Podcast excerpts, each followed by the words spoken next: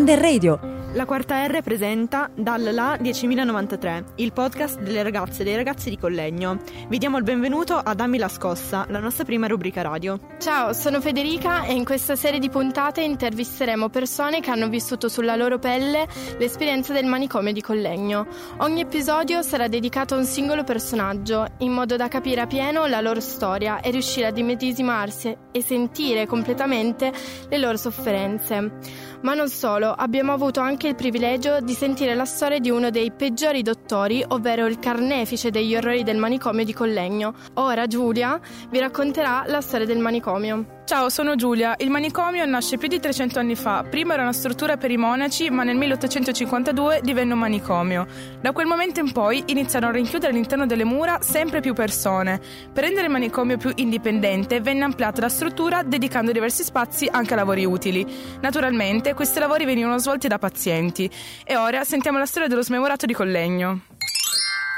Eccoci qui, con l'intervista al famoso smemorato di Collegno. Pensate che il suo caso è così rinomato da far eh, diventare lo smemorato di Collegno lo smemorato per antonomasia. Ma bando alle ciance, benvenuto!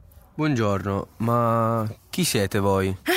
Oddio, già iniziamo, sarà molto lunga. Le vorremmo fare delle domande sulla sua esperienza riguardo al manicomio di Collegno, ricorda? Uh, no, ma va bene. Cosa volete sapere? Allora, non ti chiedo chi sei perché lo sanno tutti, quindi la butto lì. Come ci sei finito in manicomio?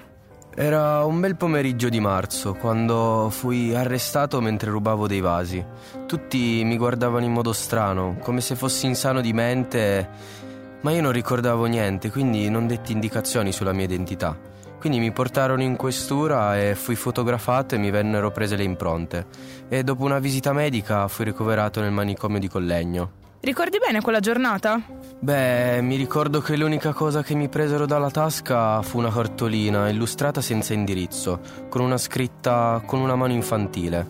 C'era scritto al mio caro babbo, accetta gli auguri di un buon giorno onomastico che di cuore ti invia il tuo affezionatissimo Giuseppino. Chissà chi è sto Giuseppino. È stato pubblicato sul giornale un annuncio che ti riguardava qualche tempo dopo per vedere se qualcuno ti riconosceva. Venne identificato sia come il professor Giulio Canella, disperso durante la prima guerra mondiale, sia come latitante Mario Bruneri. Hai mai scoperto la tua identità? Dopo poco tempo in manicomio mi venne detto che mia moglie era venuta ad identificarmi. Io, io non ricordavo di avere una moglie, ma quando le arrivò mi disse che si chiamava Giulio Canella e mi vide e si gettò ai, ai miei piedi e gridò: È lui, è lui! E io non capivo nulla, ma le credetti perché mi avrebbe portato via. Infatti fui rilasciato poco dopo nella sua cura. Lei mi disse che avevo due figli e che la cartolina nella mia tasca era stata scritta dal mio figlio minore Giuseppe. Quindi sei Giulio Canella, mi sembra di capire. Sì, a quanto pare. O forse no, non, non mi ricordo.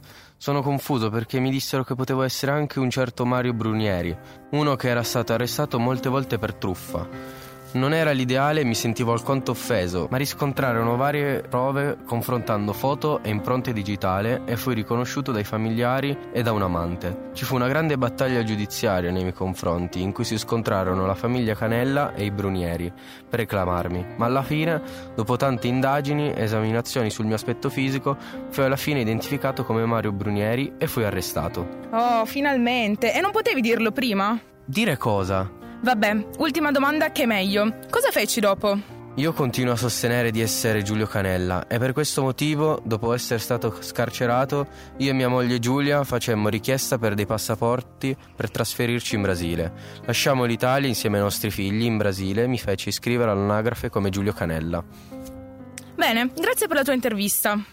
Sì, sì, grazie, anche se non te lo ricorderai. Cosa? L'abbiamo perso. Comunque, ci sentiremo nella prossima puntata con la storia di Giorgio Coda.